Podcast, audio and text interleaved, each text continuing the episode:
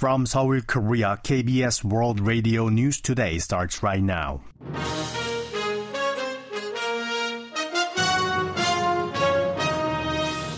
On today's broadcast, the National Assembly passes the 2023 budget 22 days past the official deadline. Former President Lee Myung-bak and former South Gyeongsang Province Governor Kim Kyung-soo are expected to receive presidential pardons. And two former senior police officers have been detained in connection to the Itaewon crowd crush. This is KBS World Radio News. I'm Jim Bully.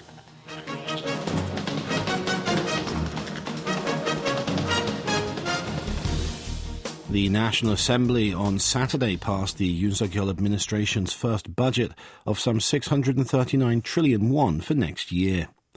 The bill passed in a plenary vote of 251 to 4 with 18 abstentions. The final package of 638.7 trillion won is down by 300 billion won from the government proposal.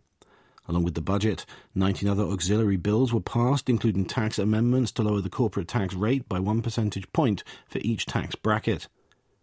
The passage comes 22 days after the legal deadline of December 2nd, making it the most delayed budget approval since the National Assembly Advancement Act took effect in 2014. Acknowledging the delay, rival parties still stress the significance of striking a bipartisan deal. However, the presidential office has expressed displeasure over the compromised budget. Its deputy spokesperson, Lee Jae-myung, said Friday that the government hoped to invest more finances to revitalize the economy, but the budget for people's livelihoods has been scaled back due to a push by the majority-holding opposition bloc. Former President Lee Myung-bak and former South Gyeongsang Province Governor Kim Kyung-soo are expected to receive presidential pardons ahead of the new year.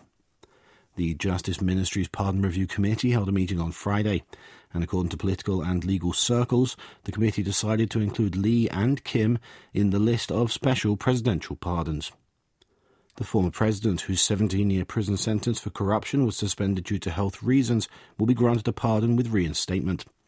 Former South Gyeongsang Province Governor Kim Kyung-soo, a close aide to former President Moon Jae-in, will also receive a pardon but without reinstatement, which will disqualify him from running for office until 2028. Kim was sentenced to two years in prison in July last year on charges of manipulating online opinions in favor of Moon ahead of the 2017 presidential election. His prison term is set to end in May of next year. The review panel will report the list of people up for clemency to Justice Minister Han Dong-hoon, who will in turn make a report to President Yoon Suk-yeol. The president will finalize the list in a cabinet meeting on Tuesday and grant pardons on Wednesday. Two former senior police officers of Seoul's Yongsan district have been detained in connection to the Itaewon crowd crush. The Seoul Western District Court has issued an arrest warrant for Lee Im-jae, former head of the Yongsan Police Station, and Song Byung-ju, former chief of the station's 112 Emergency Hotline Situation Room, on charges of professional negligence resulting in death or injury. Their arrest comes 18 days after the first warrant request was dismissed. The court said there was considerable reason to believe the suspects committed the crime stated in the warrant based on additional evidence gathered, and it also cited the risk of evidence destruction. Lee is accused of not taking specific measures after receiving an order from the Seoul Metropolitan Police Agency to thoroughly prepare for Halloween celebrations. He also faces a newly added charge of fabricating official documents for allegedly approving a report that included false information about the time of his arrival at the crowd crush scene. Song is accused of failing to take proper safety measures despite a number of emergency calls about the danger of overcrowding. With the arrest of two key suspects, the investigation will now target higher ranking officials in the police force.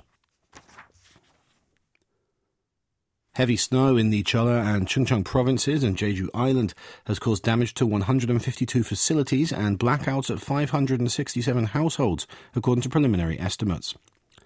The Interior Ministry said that as of 11 a.m. Saturday, no casualties have been reported from the heavy snowfall and cold wave, but dozens of agricultural structures, homes, and stores have been damaged. Power outages also occurred in Pyeongchang and Wonju in Gangwon province on Friday, affecting hundreds of households, while on the roads, 44 traffic accidents have been reported. As of Saturday morning, snow has let up in most parts of the country, and flights have resumed after more than 100 were cancelled, including at Jeju Airport. However, access is still restricted to dozens of roads and hundreds of hiking trails at 10 national parks. President Yoon Suk Yeol on Saturday was briefed on the damage and ordered swift response measures. He asked the Interior and Agricultural Ministries to quickly inspect the scale of damage and draw up measures to provide government support for restoration expenses. He also called for prompt snow removal on pedestrian walkways and narrow alleys to minimize inconvenience. The White House says that President Joe Biden on Friday signed the National Defense Authorization Act into law, a massive defense spending bill for fiscal year 2023. The $858 billion bill outlines the defense budget and key national security policies, including maintaining the current number of U.S. troops stationed in South Korea at around 28,500. The NDAA affirms U.S. commitment to extended deterrence using the full range of its defense capabilities consistent with the Mutual Defense Treaty between the US and South Korea. It also directs the Secretary of Defense to submit a report to Congress that details the nuclear capabilities of Russia, China, and North Korea and strategies to deter the threats. The act also calls for supporting Taiwan by providing loans of $10 billion over five years to be used for purchasing U.S. weapons. In an effort to respond to China's economic coercive acts, the National Security Council must set up an exclusive task force and submit a related report to Congress. The Senate voted last week to pass the NDAA with bipartisan support, following approval by the House the week prior. Churches and cathedrals nationwide will hold Christmas services and Mass on Sunday, with no attendance restrictions for the first time since the COVID 19 pandemic began. According to the Catholic Archdiocese of Seoul, Archbishop Chung Soon Taek will officiate a Mass at 12 a.m. Sunday at Myeongdong Cathedral and deliver a Christmas message. This year there will be no restrictions on the congregation size. Cardinal Yu Hung Shik, a minister at the Vatican, currently visiting South Korea on vacation, will preside over a Christmas Mass at 8 p.m. Saturday at the Catholic Church in Asan, South Chungcheong Province. The Protestant community is also gearing up for Christmas celebrations. The Yoido Full Gospel Church will have six Christmas services from 7am Sunday with no limits on participants, unlike last year. An association of progressive Protestant churches and Christian organizations will hold a joint service at Seoul Train Station Plaza on Sunday afternoon.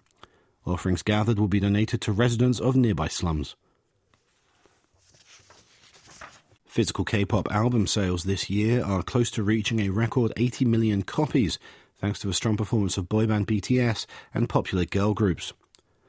According to Circle Chart, annual physical sales of the top 400 K-pop albums stood at 74.2 million as of December 10th, up nearly 30% on year.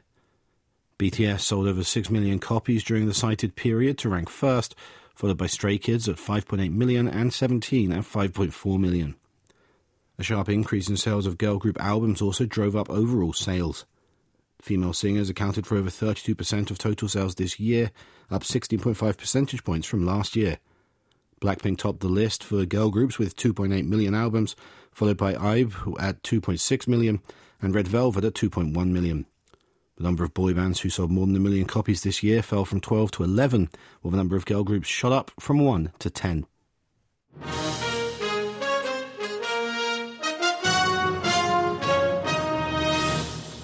And that's the news from KBS World Radio's News Center in Seoul. I'm Jim Bully.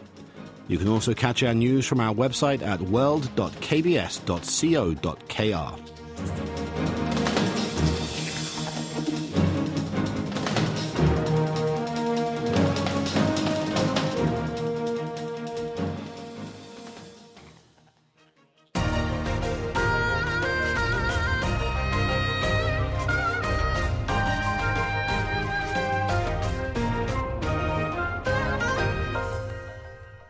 KBS World Radio.